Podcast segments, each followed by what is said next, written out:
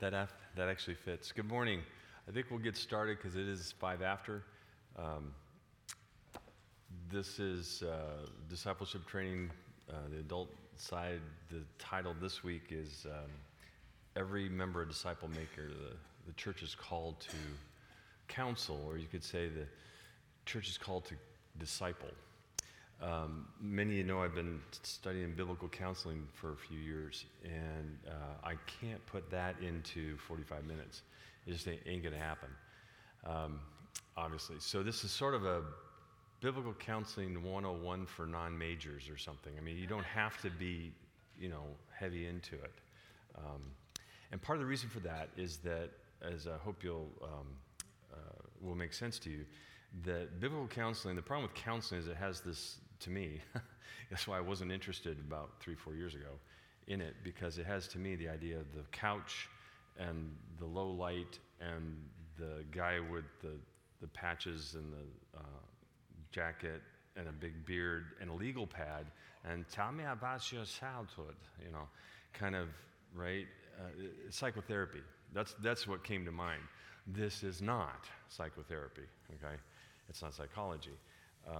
So there's a huge difference, and hopefully you'll kind of get the picture that when we say biblical counseling, some churches have full-on ministries and hired staff for what they call intensive discipleship instead of calling it biblical counseling. That's perfectly synonymous, so it works, right? And that's actually what it is, and that's where we're going with all this. All that's to say is Hannah Nay-Witt used to say, all that's to say is, we'll talk some about biblical counseling and why it really is not a professional thing. It's an every member of the body of Christ thing. But let's pray first. Heavenly Father, we're quite grateful for the morning that you've given us. We thank you that you made your word understandable. We'll never get to the end of it, to the bottom of it, and say, there, I finished it, understand it entirely, and yet we can't understand it. And your Holy Spirit in the life of a believer makes that possible. We pray for that today.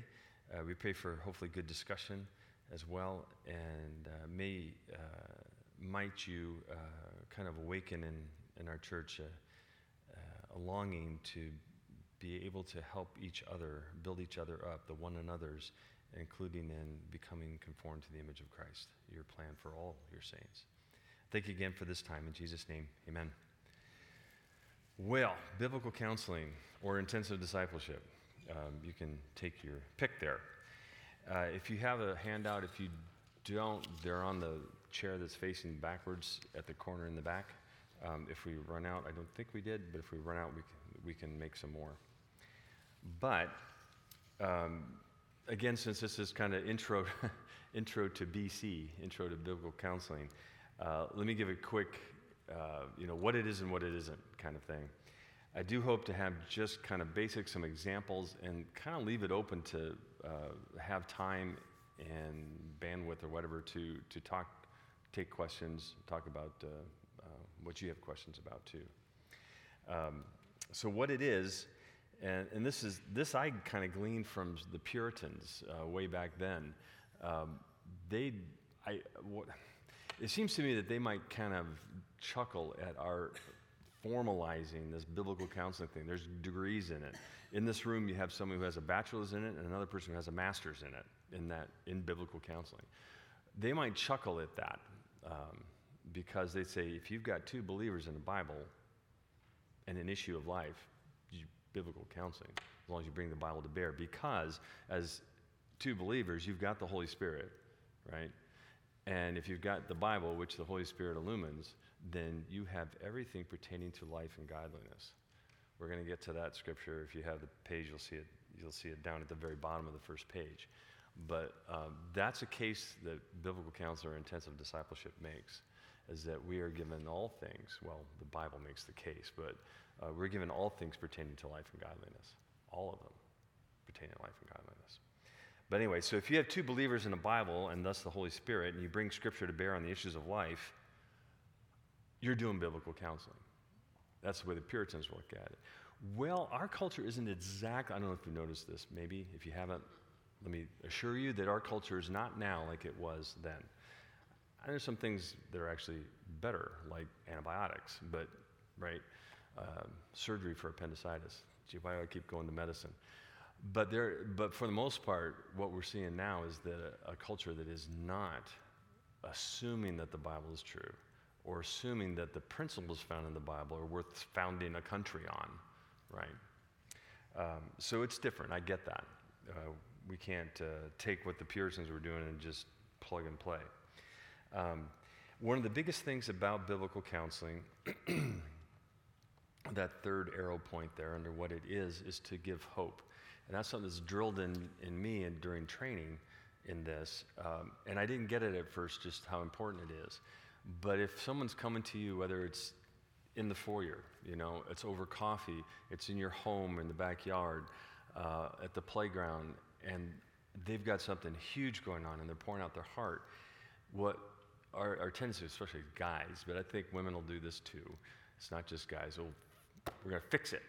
I'm going to give you a verse, you know, take two verses and call me in the morning, or don't call me in the morning, but I'm going to give you these little things and then boom, you're done. I have a coffee cup, I think Dave has the same coffee cup, that says, I can do all things through a verse taken out of context, right? Because the context is not climbing mountains, it's contentment, right? So you have to get the, okay. Anyway, so it's not fix it quickly, it's give hope. And is it everything's going to be okay? Because that's what the Disney films say, or the some of the music on the radio. No, it's because God has given us all things for life, pertaining to life and godliness. In his scripture, we find hope in the fact that it is his will that we be sanctified. That's his will for our lives. I'm going to prove it to you. In that, there is hope, because that means he's in on this. But I'm kind of getting ahead. So hope is huge, and making sure that we provide hope, even when we're talking one-on-one or one-on-two or whatever, is that hope, and not just Pollyanna optimism, right? Secular optimism, but actual hope, because we know that the scripture is true and that God is at work in the world and the Holy Spirit is at work, and specifically in the lives of believers. So what is it not? What is biblical counseling or intensive discipleship not? It's not professional psychological counseling. We run into that fairly commonly. Somebody will send somebody to the office because they need professional help, so to speak. And yeah, there can be things that are very difficult in life that, gee, just me and my friend talking, I realize I need to bring someone else in on this. But that's our culture, right? We do tend to think, I need professional help, or you need professional help, let's go get professional help. Well, actually, biblical counseling is not that, and thank God it's not. Because professional help in our culture is psychology, right? And the funny thing about psychology is psyche means what? Soul. Yeah, I mean, it means soul, and ology is the study of, right? My undergraduate is biology, the study of life, if you will, right? Physiology, the study of how the body's physiology works, physics work. But ology, so it's what is psychology? It should be the study of the soul, and yet hardly anybody who is in psychology believes there is a soul. Well, how can you study a soul that you don't believe in? And you don't believe the God that created the soul. And you don't believe that what he wrote down in his revelation is true or reliable or even relevant. How are you going to address the soul? And yet we send people, you know, to, not you, right? And yet, even as Christians, we send people to professional counselors who may not even believe there's a God. It's not psychotherapy, which is what I scoffed at, the Freudian kind of thing on the couch, you know. Tell me how that makes you feel. And as I ran across recently in some paperwork, a licensed professional service provider. Boy, is that generic. It doesn't even say psychology or counseling or marriage and family therapist or licensed clinical social worker. It's just a licensed professional service provider. I don't even know what that means, who they're talking about. Kathleen said it could be a carpet cleaner. I mean, licensed professional service provider could be a contractor as well. It could be me as a physician. I don't know what that means. Anyway, especially in the context, they needed to be more specific than that. It's not talk therapy. I don't know if you've heard of that, you know, as opposed to doing a ropes course on a retreat and walking over a hot coal bed that has ashes and you walk quickly so you don't burn your feet. They figured that out scientifically why that used to be really popular years ago. You walk across a bed of coals and you feel really, confident about it because you did something. That's action therapy. Talk therapy is let's talk about this and that'll fix it. Well, we are talking, if you and I are talking or you're talking with a friend about the issues of life and you're bringing scripture to bear and you're praying and you're asking the Holy Spirit to empower you, you are talking, but that's not the end of it. So that's why it's not talk therapy. So you say, wait a minute, okay, if you wouldn't call it talk therapy, why not? We'll get to that. It's not the hour of power. We come in, and this kind of goes along with that talk therapy, and this is why therapists make money for years on the same patient because they never really change. And your whole therapy is that hour. And then you got to kind of make it until the next week, that next hour of power, and that's where you hopefully build up, and then it's going to go. That's actually not the way biblical counseling works. It's more like a coaching session, if you're talking about an actual appointment. We're going to do biblical counseling together to figure out how you're going to work on things the whole next week or 2 weeks or whatever the interval is. All right? So it's about action, not talk, I feel better, and now I'll go on my way. It's let's talk about how we're going to attack your situation, your world, your life for the next week. And then we come back and say, how'd it go? Well, this went really great. This did not go well. Okay, let's work on that for the next week. So it really is like, you come to the sidelines, talk to the coach and during that hour, and then you're back in play. That's really different. Believe it or not, that's really different than the psychotherapy model. They'll talk about some things you could change in your life, but that's not the expectation. The expectation is, this is our power hour, and you're going to pay me, handsomely for it. And you're going to have to go for 20 years because you don't actually get fixed. One thing we got to be careful too of biblical counseling, what it's not, and this is a criticism that's been leveled against biblical counseling or people that call themselves that, and that is that it's basically just psychology with proof text. We're actually going to use all the science that's available to us. That's actually the wording that you'll hear. We're using all the truth that's available to us, all the science that's available to us, and then we'll add scripture on top of that. So it's like we're going to build something on with psychology and structure, and then we'll take a rattle cannon of Christianity and just throw little verses on top of it and call it Christian. Actually, there's a whole school of so-called Christian or biblical counseling called Christian psychology, and that's essentially what they do. I could talk with you about that after if that hits home for you. There's this last point under what it isn't. An adjunct to psychology to address the spiritual aspects once the pros have dealt with the important stuff that the Bible does or cannot address. How does that hit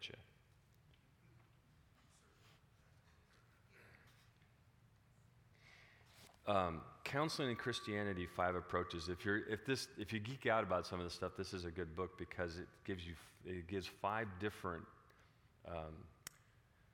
perspectives or approaches to counseling and Christianity, written by people who adhere to it. That's always a cool book, right?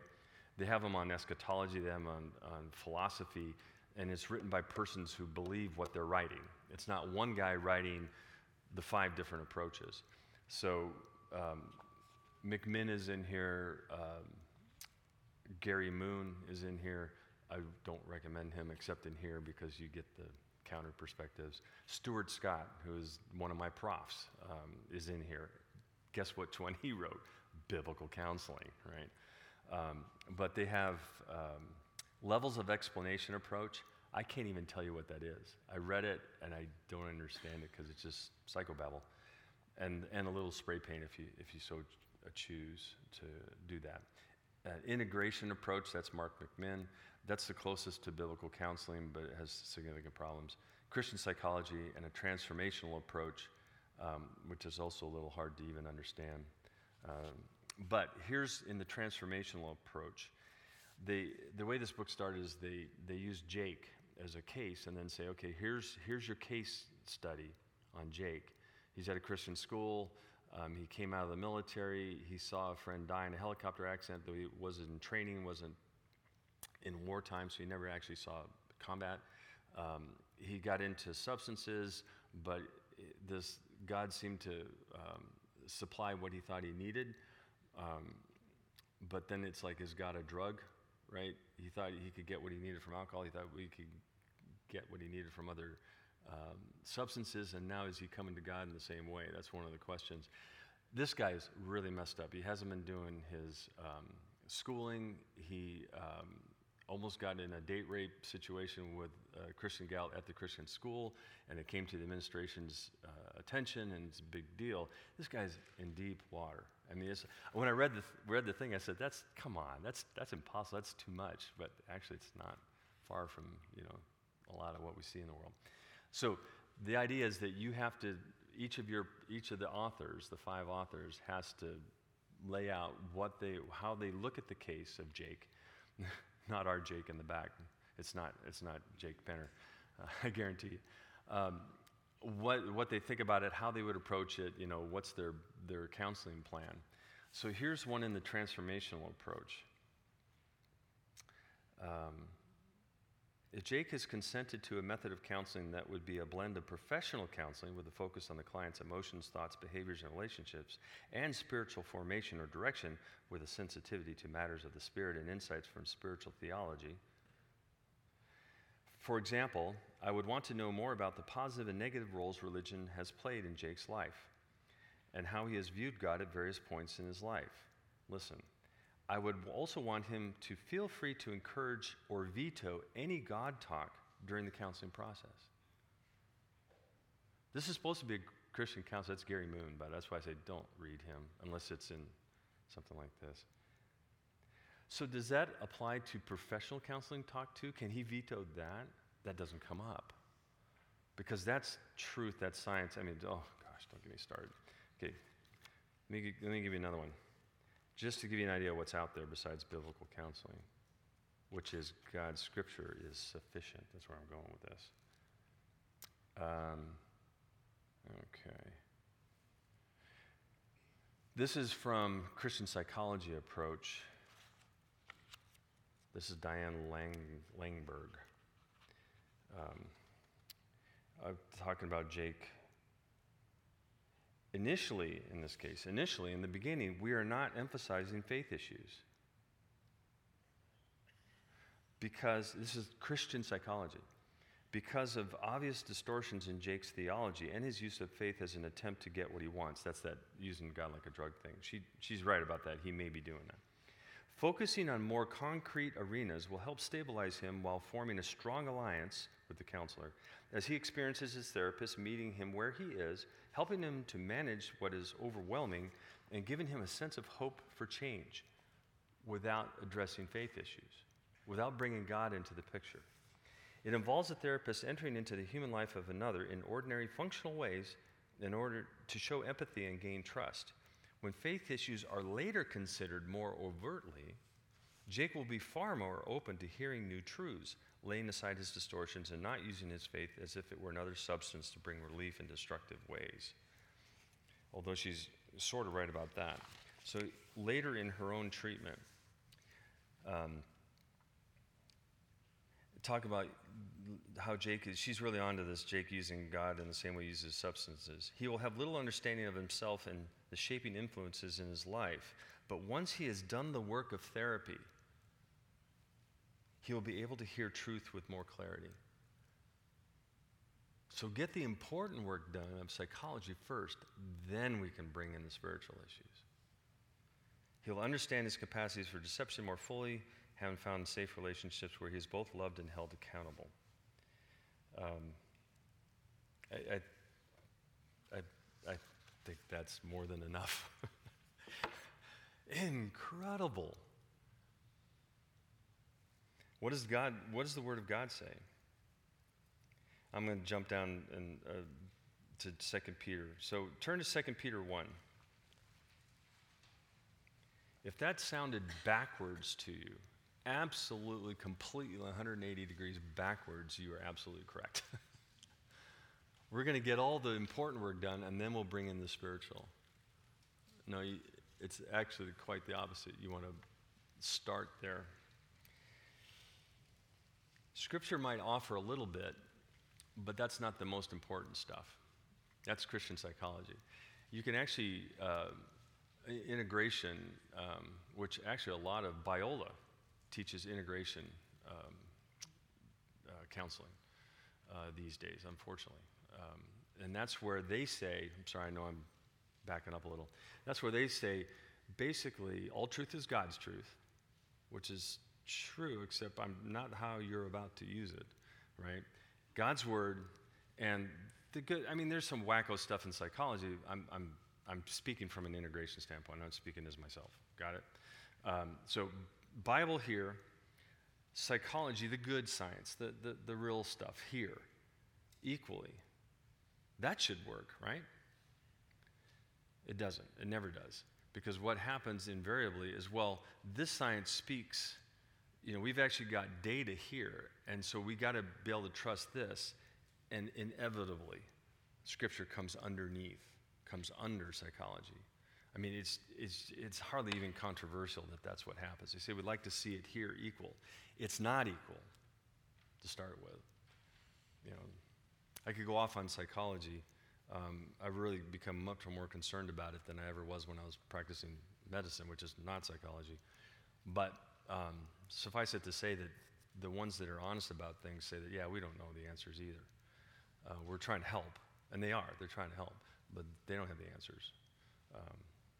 When they clear a patient that has expressed suicidal ideation, that you know, a PhD, a PsyD, has said to me, Brian, I don't know any better than you who's going to actually kill themselves and who's not.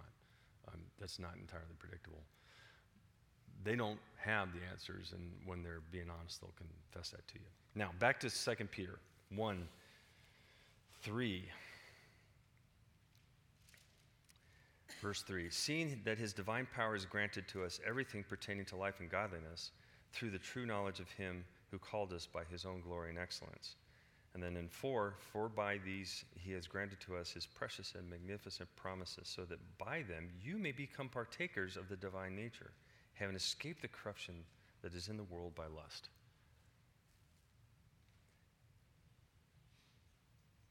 He has granted to us everything pertaining to life and godliness. What is that? What is everything? It's everything. Be more specific, Ed. Give me one of what's included in everything. Everything has to do with understanding God's design for your life, God's purposes in your life, God's intent for the direction your life is to take. God's designs, purposes, and intent for your life, direction your life should take. I'm doing this for the recording. To the glory of God. That's very good. How are you getting there, though? He's granted to us everything to accomplish that. I don't even want to say tools, because 2 of the 3 are not tools.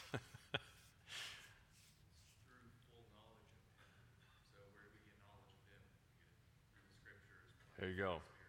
Right. Good, Corey. You're walking it back. So, okay, how we get this knowledge of him that's promised?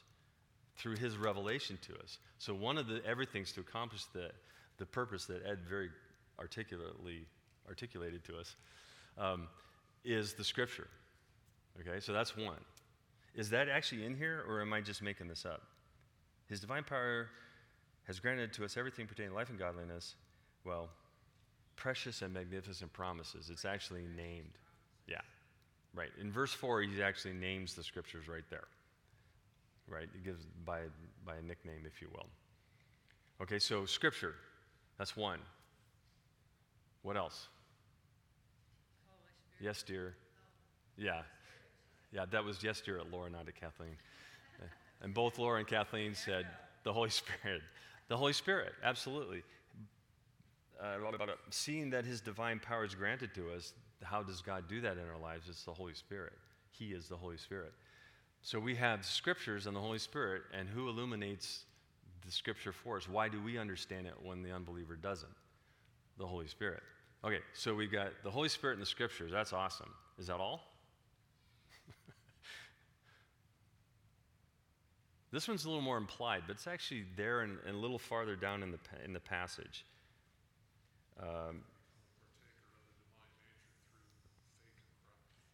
Yes, you actually have to be a believer, right? And that's actually a big concept. I was going to say this a little bit later, but let's say it now, because Dave basically said you have to be a believer. Absolutely. Biblical counseling does not work on an unbeliever. Why not? Because they don't have everything pertaining to life and godliness. They may have the scriptures, but it's foolishness to those who are perishing, right? They don't have the Holy Spirit. I'm talking pre-salvation. They don't have the Holy Spirit, and they can't have godly sorrow. We'll get to that in a minute, too. They can really only come up with worldly sorrow. All that can be leading to God saving them, I get that, but at the moment, you can't biblically counsel an unbeliever. So what happens if, like, someone comes in from the community and wants to talk about, you know, the train wreck that their life is, or the cancer that they've got, or that their spouse has, or something like that? So Andrew would obviously go right to evangelism because he's got a gift. That's awesome. Absolutely. It's evangelism, right? So you're going to give them the gospel. You're going to preach to them the gospel. You can bring the word of God to bear on their issues, and hopefully that'll show them, wow, I can't do that. But that would be really cool, and the Holy Spirit may be working on their lives. But yeah, so that's why they say you can't biblically counsel an unbeliever. You can evangelize them. And that can be done in a counseling setting. So it's not like you say, wait a minute, before you come in the room, you know, we got to go through the Romans road. And if you don't accept Christ, then you're out the door. And clearly not. Yeah. So the three categories or whatever, not categories, the three things that everything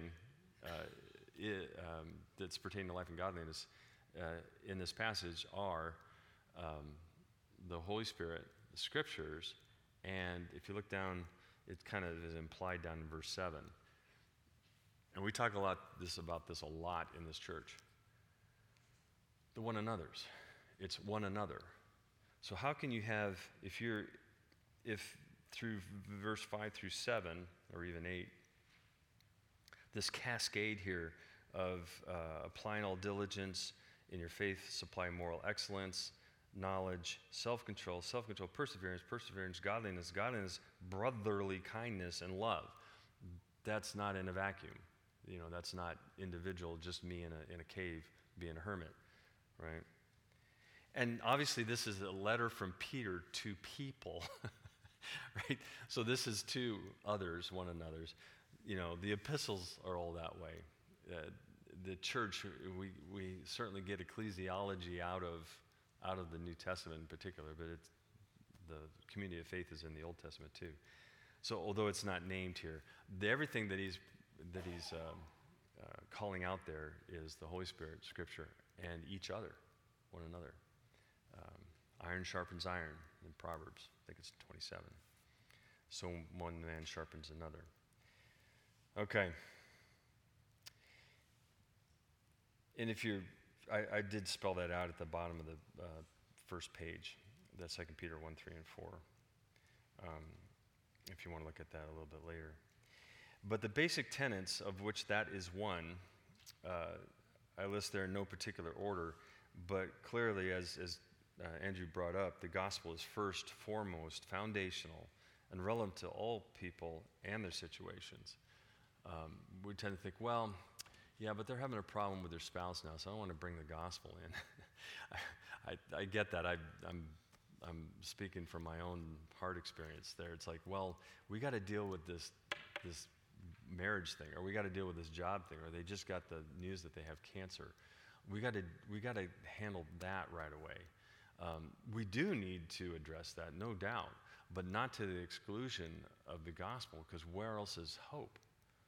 Ultimately, no other place, except that we can be saved, and that God put on flesh and dwelt among us for the purpose of calling out a people, saving them to be with him forever, that addresses every issue of life. We have to start there and remember that that's our foundation. That's who we are as believers. Now, let's move on to the things that, you know, that are affecting us or affecting our family or our children or our parents or whatever the case may be, right? If it's foundational, it's foundational. Let's start with the foundation. Even if it's just by way of reminder, my profs have said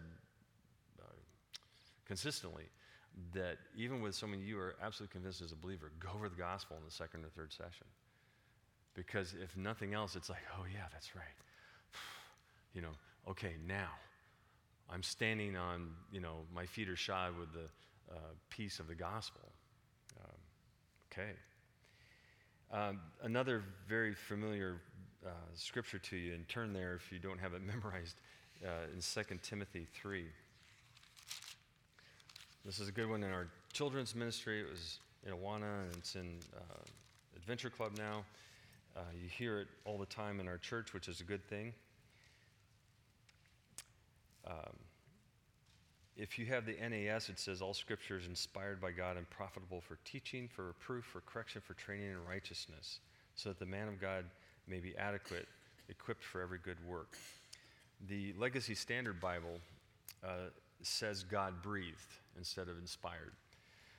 The reason for that is, as I know you've heard, from the pulpit before, is that the word, the Greek word that Paul uses there, he coined. It wasn't, from our understanding, it wasn't a word that existed before that.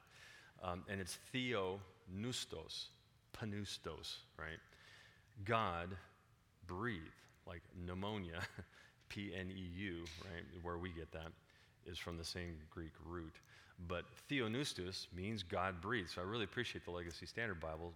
They put it in there as God breathe, and let us deal with it, what that means. So teaching, reproof, correction for training in righteousness, that the man of God may be adequate or up to the task. We tend to think of adequate as just barely making grade. It's just like, well, it's a D or maybe a C minus. No, adequate is fully adequate, up to the task. Equipped for every good work. So what we take from this and other scriptures too is that scripture is sufficient. That's a really huge tenet of biblical counseling. That those other ones, like the ones those examples that I read, in fact, I would even argue that the integration does not, and that's why they want to put psychology on par with scripture, because it's not sufficient by itself. We have to add the good stuff from psychology. I'm not sure how much good stuff there is. The more I read of it, it's really its own mess, and this is not the time or place to get into that. But I'd be willing to talk with you if you're interested in that. So yeah, they put psychology on par with scripture because scripture, ultimately in their view, is not sufficient. It needs help. No, it doesn't. That's a basic tenet of biblical counseling, is scripture is sufficient. It needs no help. It needs each other to help us interpret and apply. That's not what I mean, right? But it stands on its own. It doesn't need another text. It doesn't need another expert to come along and say, well, scripture's not good enough here, so we're going to add this. Makes sense? Any questions on that aspect of things?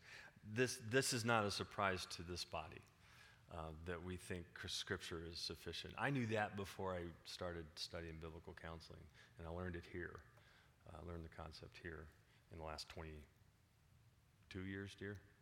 Where'd you go? Something like that. 22 years now. Yeah.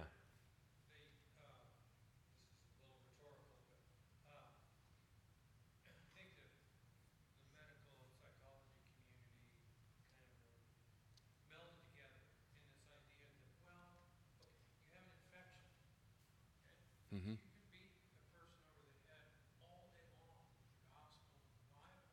Mm-hmm. So you give them whatever it is, Cipro or Motrin or whatever. It's just a one-off situation where God performs a real physical miracle to get rid of that infection. You need medicine. Right. So the medicine in that case is above the scripture.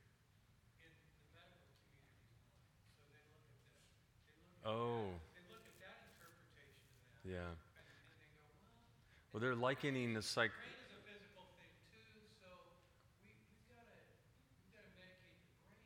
Yeah. Yeah. No, I appreciate that, Greg. So the idea is that since you got pneumonia and you have to you need to give antibiotics for that, that seems to put medicine above Scripture. And then when it comes to, well, the brain is having problems, then we ought to do the same thing. If we've got science that shows that medications or psychotherapy helps the brain with this, then we ought to, why wouldn't we put that above Scripture too? I get that, and that is out there. Two problems with that is, one, you're not putting, you said Cipro, I would choose Levaquin, but whatever. So amoxicillin's okay, yeah, that's all right, for kids especially in pneumonia. But I'm not putting that above Scripture because Scripture doesn't tell me to do something different than that.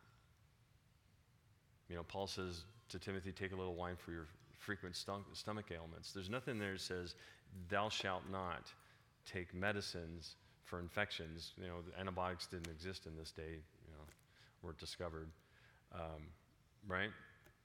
I'm not putting, I haven't run into this too much, but the idea of the faith healing, or like appendicitis is a good one, or even accepting a blood transfusion, the JWs who are not believers, it's a cult, but they will not accept blood because of Deuteronomy says don't drink blood. They think they're putting Scripture above science, and they're not, because they're misunderstanding Scripture, right? The common graces of modern medicine, right, don't stand over and against God's Word, because there's nothing that says you can't have surgery. Nothing even gives us the principle that you should not have something like surgery or a medicine that'll help, that you should instead believe God will take that away. We don't see that in Scripture. The problem is when we go to mental health, as they call it, you say that the brain is having some malfunction, and so we need to have the medicine or whatever psychotherapy to fix that, and that goes. So we're putting we're putting science above Scripture. The problem is that they don't have the science. Psychology, and that's what I didn't really want to get into too much, but psychology has done an incredible job, and this was Sigmund Freud's stated goal, to get themselves on the coattails of medicine, even though this was over 100 years ago. Now, to be seen in the same light and credibility as hard science, or soft science, or social science. And in his day, there was no science at all. He had absolutely no science. Now they're doing scientific studies, but psychology is limited to observed behavior and reported thinking. They can't go into your brain and figure out what you're actually thinking or why you're thinking that. They're absolutely limited to what you report to them as your thinking and what they see you do. The whole DSM 5 TR now, right, the Diagnostic and Statistical Manual of the American Psychiatric Association, is just diagnoses. There's nothing about causes. There's nothing about cures, even nothing about treatments. It's only a taxonomy. It's almost like the kingdom, phylum, family, orders, genus, species, if I got that right, of the animal kingdom and the plant kingdom. It's really only that. They just, here's OCD, here's ADD, here's psychosis, and this is how you say, yeah, that's probably what that is. They've categorized these things, but they don't have a brain malfunction. We know exactly what goes on with pneumonia. I can see on the x-ray or the CT. If we took a piece out or in an autopsy, you can put it under a microscope and you see exactly what's going on with pneumonia. They have no idea what's going on or why this is happening. And like we're gonna get to meds. Yeah, it's almost a quarter till, so we need to get there. But medications, the official, I'm trying to think of which entity of the U.S. government it is, has one of those. You ever seen those diagrams that has the 100 little silhouettes of a man, almost like a men's room door? There's 100 of them, and then they have, if the if the death rate is 5%, then they have 5 of them blacked out. You ever seen those kind of graphics? They're really pretty good because you say, well, what's the risk of dying from my appendectomy or dying from a bee sting or from an anaphylactic reaction to an antibiotic that I've never taken before? Or you know, cross-reactivity, all those kind of things. That's actually a pretty good graphic because you see, okay, here's 100 people, 100 little, and they actually have 100 of them. And then the ones that are blacked out are the ones that die from it. Well, if it's one, you go, okay, that's 1 in 100. Or they'll have like half of the guy blacked out if it's like 0.5% or something. Well, so they actually did a graphic of that for antidepressants. And we're thinking the SSRIs, that's Prozac, Paxil, Zoloft for the most part. The selective serotonin reuptake inhibitors, the idea being that serotonin is a neurotransmitter. They've noticed in depressed people that the levels are low, so if they stop or decrease the uptake, they'll be in the synapse longer to have more of an effect. So really what there's a natural turnover, and they're slowing down that turnover so that it's stimulating longer the same neurotransmitter, not giving you serotonin. The problem is that they don't know that the low levels that they have found in depressed people are causing the depression. Could not the depression be causing the low levels? Yeah, they don't know. So this graphic shows when you take out the placebo effect, which is now 30+%, I think it's even close to 40, and it's gone up because we trust medicines more over the last decades. So the placebo effect is getting higher. How could that be? We trust medicines more than my grandmother did, right? 1 in 5 may get an effect from an SSRI that's legitimately attributable to that medicine. 20%. Now, if Cipro, as Greg mentioned, were 20% effective in pneumonia, I'd be committing malpractice to use it. 1 in 5, I got 90+% effective antibiotics. Why would I ever choose one that's 1 in 5? That has a 20%, it would never make the market. And again, I could be legitimately accused of malpractice for giving a patient something that works 20% of the time. Now, so antidepressants don't fix the problem. Can they help with some symptoms? And this is actually one of what I wanted to get to in the last 15 minutes. So medications is a big issue among Christians. Do you take medications or not? And in the past, actually, biblical counseling had been really hardcore against them because what they saw is people depending on them and not going to Scripture to do the hard work of therapy, as the gal said about psychology, the hard work of scriptural, based discipleship or biblical counseling. So they were really against them. Turns out that they really had gone overboard with that. I and a lot of people in the biblical counseling, I think most of the ACBC now, ILC, that's the American Association of Certified Biblical Counselors, not all of them, but I think the majority would say, and my profs do at Masters University, that medications can be a useful adjunct. We're basically flipping, not intentionally or not, knowingly, we're flipping the tables on that. Well, the Bible can be a useful adjunct to the real therapy. We're saying, no, the medicines can be a useful adjunct to the real therapy, which is getting the Word of God, getting before God with our hearts, drilling down to the root and find out what's causing the fruit that we're seeing that we don't like. Well, we run it back to the root, whether it's bitterness, pride, jealousy, envy, all those sins. So do I have an analogy? Sure. If you broke your leg, I had a nephew playing baseball who got a both bone fracture in his forearm. They live in Colorado, but they happened to be nearby. So he ended up in my ER. It was the weirdest thing. I'm like, Ethan, what are you doing here? My sister would call me. But he needed surgery, plates and screws, and he got it. I went and found my favorite orthopedic surgeon, and he happened to be on call, which was great. So he was going to fix that. Now, that's what he needs. He's got to have that. Would it be okay if I gave him pain medicine? No, because what he needs is the surgery. You give him pain medicine, you're not dealing with a surgery. Well, can I do both? Yeah. Am I going to try to help him not believe that it's the pain medicine that's fixing him? yeah, that, oh, I feel better now with my pain not as bad. I don't think I'll do the surgery, right? I don't think I'll do the real work, what's really needed, even though it's going to be more painful than what I'm feeling right now. Well, that's the problem, and I think that's why a lot of biblical counselors were against medicines. But if you think of it as I'd go Motrin, not morphine, because that's a whole, that opens a whole nother can of worms. But let's say Motrin, you know, ibuprofen.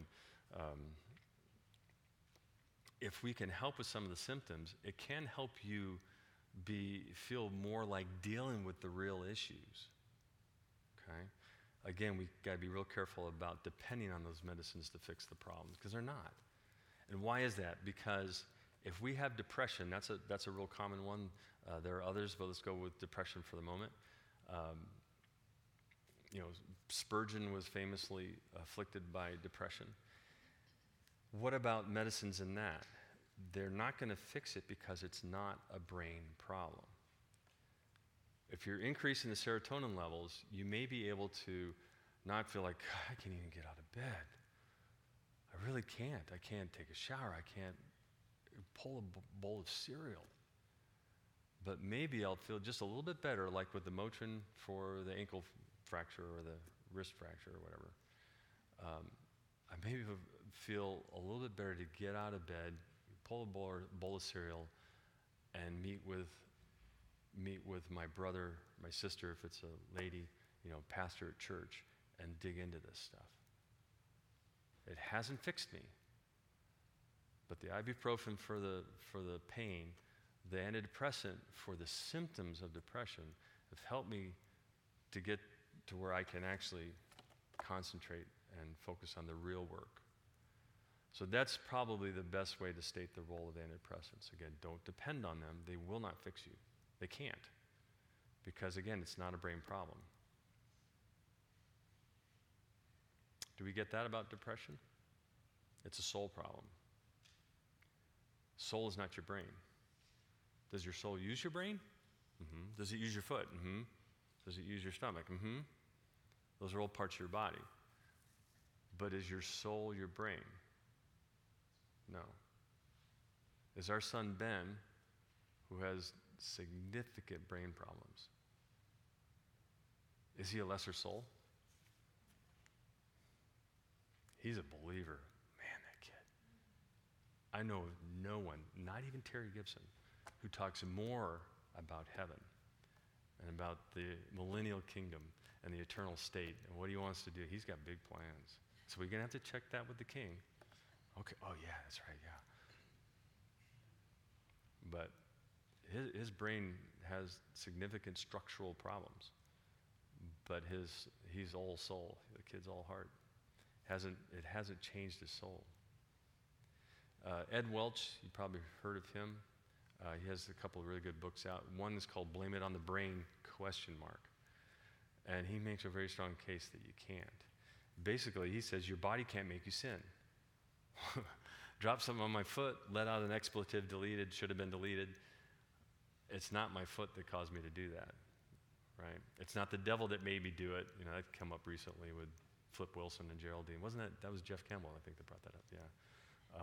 Devil made me buy this dress, he would say. No, he didn't, right? Nor can your body. The devil can't make you do it. Your body can't make you do it. I have cancer and severe pain, and that's why I'm yelling at my kids and telling my spouse that I hate him. No, that's a soul problem. We can be gentle because we understand, yes, you do have a lot of pain. You're having existential, right, issues. Are you really saved? What happens when you die? Because it's not going to be in 30 years. It's going to be in 3 months. So we can be gentle with that, but it's not your cancer that makes you sin. So it's not your brain that makes you sin. So treating the brain with an antidepressant is not going to make you not depressed. It can't. We are body and soul, and the Bible uses soul, mind, heart. All my strength. I'm missing one. Soul, mind, heart, strength, will. Uses those all interchangeably and synonymously. We have body and soul is all that, mind, heart, soul, will. But I've digressed this some, and I kind of wanted to do that because I wanted to take the questions. Let me real quick, as it's 5 till, on the back side of the page, I do want to address the God's will is your sanctification. And I mentioned earlier that hope is bound up in that. 1 Thessalonians 4:3 says, this is God's will for you. Oh, I've wanted to know that since I was, a teenager, new Christian. This is God's will for you, your sanctification. And he goes on in B, the rest of that verse, talking about sexual immorality, but it applies, to everything. This is God's will for you, your sanctification. Now, can you thwart God's will? Can I thwart God's will for you? Can your spouse thwart God's will? Can your boss? Okay, fill in the blank. Satan cannot thwart God's will. God's will for you is your sanctification. That should be hope. What is sanctification? The word, what does it mean? What does it look like? What is it?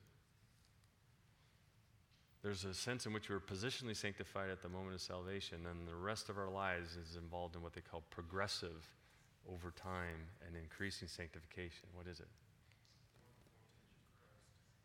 Say again? Yeah. Thank you, Ed. And that's in Romans 8:29, being conformed to the image of Christ. That's sanctification, is being more and more Christ-like. We say we're trying to be Christ-like. We're talking about sanctification. That's what the word means. I know we all kind of know the word, but it's like, wait a minute, what does it specifically mean? So everybody knows, sorry if you've heard this before from me, because I say it a lot. We know that God works all things together for good for those who love God and are called according to his purpose. Romans 8:28. But how often do we go on to 29? We usually don't. And then we say, the good, I don't see this as good. The cancer, the death, the seizure disorder, the type 1 diabetes, the wayward child, the affair, the adultery. Go on. And that does not look good. I agree, it's not. So that must not be what he's talking about. What is he talking about? Well, let's go on to verse 29. For whom he foreknew, he predestined to become conformed to the image of his Son, that he might be firstborn among many brethren. That's the good, conformed to the image of his Son, that he promises us that God works all things together for, in verse 28. So you could say, God causes all things to work together for us being conformed to the image of Christ, to those who love him and are called according to his purpose. That's not the scripture, don't get me wrong, but in concept you could say it that way. Ephesians 2:12 and 13, you probably know this one. The second half of 12 is work out your salvation with fear and trembling. That's phobos and tromos, as in where we get phobia from. It's not like a simple, I kind of got to respect the classics, Bach and Beethoven, I kind of respect them. No, this is phobos, and tromos is like earthquake, so it's quaking. So it's fear and trembling for real. Okay, that's not very encouraging. That's the end of the verse. But fortunately, it's not the end of the sentence, because what is verse 13, Ephesians 2:13? For it is God who is at work in you, both to will and to work for his good pleasure. Not just the doing, that's good, that's great, but even working on my wanter, as Charles will say. My willer, he's fixing my willer to both will and then to work for his good pleasure, right? So, like in a marriage, it's 50-50, right? Good. You guys know me well enough to never answer the way I'm leading you down the garden path to answer. Yeah, I'm too predictable in that way. So, so it's not 50-50 in a marriage. It's not even 51-49. Okay, so maybe it's 75-25. Well, in salvation, in sanctification, it's probably 90% God and 10% me. Or maybe it's 90% me and 10% God. I'm supposed to work fear and trembling. What is it? What's the right percentage? It's a trick. 100, just like a marriage. I'm in 100%, Laura's in 100%. Same way God, I am in 100% on my sanctification. I am working out my salvation with fear and trembling. I'm taking this seriously. I'm working hard. I'm sweating, holy sweat. God is in 100% in my sanctification. Is that hopeful? Yeah. And it's His will that this succeed.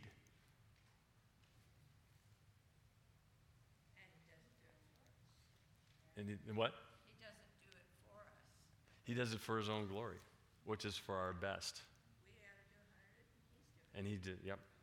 Oh, He doesn't do it. He just doesn't do it for us. Right. Sit back and let Him do it. Don't do a thing for a child that He can do Himself. Kind of, yeah. Right. He doesn't do it for us. I get it. Yep. So again, the qualifications then for being a biblical counselor are not trainings and degrees. Those can be helpful, but believer, and so have the Holy Spirit, a Bible, and bringing it to bear on the issues of life. Romans 15:14 says that I myself am convinced that you are full of goodness and have wisdom. I'm blanking on the rest of it.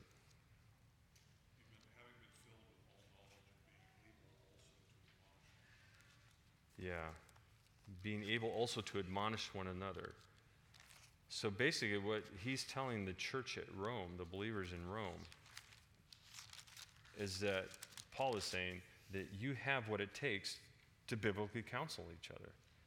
And concerning you, my brethren, I myself also am convinced that you yourselves are full of goodness, filled with all knowledge, and able also to admonish one another. Wait a minute, I'm not filled with all knowledge because I'm not omniscient. Can't be what he means there, because there's only one who is, right? But we have the Word of God, right? And the Holy Spirit will bring it to mind.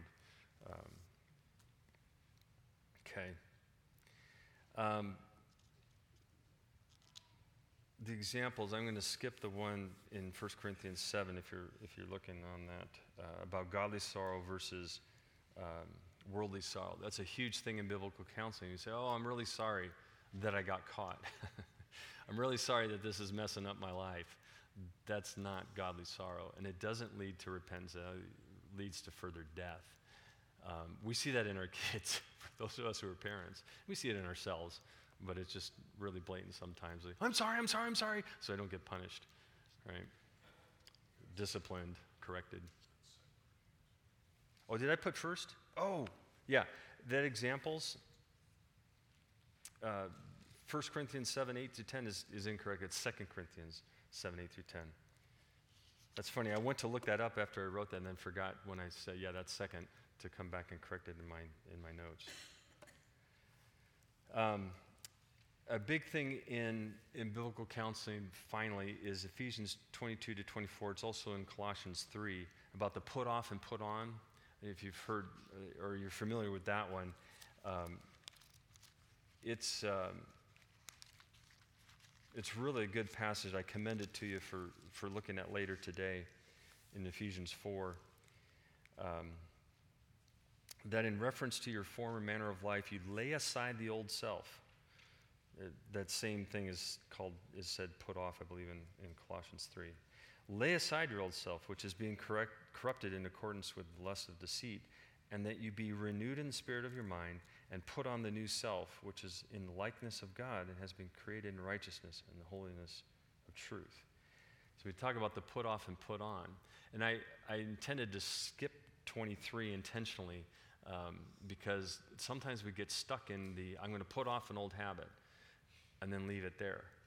Well, no, you got to put on the good, right? You don't just put off the bad, put off the sin, you put on righteousness.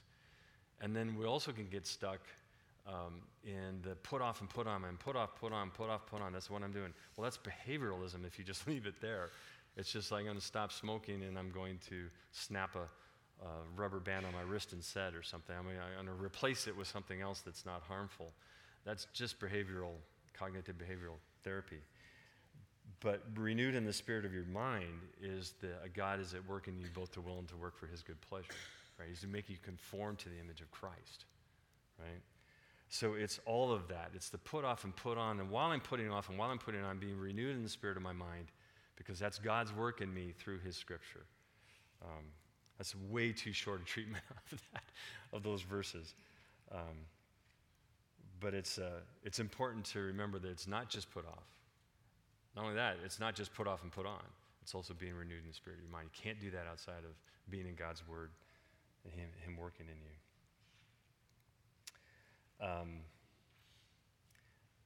I'm going to leave it there, I believe. Any other questions? Obviously, the medication under questions, frequently asked questions, FAQs. Meds we kind of have covered. And I could talk to you more about that. It can be tricky. It can be really hard. Again, the bottom line on medications is don't trust them to fix things, but they can help you with symptoms while we're actually doing the real work. That's not the real work. They've never actually proved that with the antidepressants anyway. It's just the thought that, these levels are low. If we can get them higher, then it'll work. Well, it doesn't work but 1 in 5, according to the U.S. government. 1 in 5. Doesn't mean you might not be one of the 1 in 5, but again, we haven't fixed anything. It's just, it's helped your symptoms. Let's actually get to the reason for your symptoms. Jeff? If you do that, don't you run the risk of your brain just starting to completely kind of change the way that it works while you're dealing with it? Is it like kind of rewiring or something?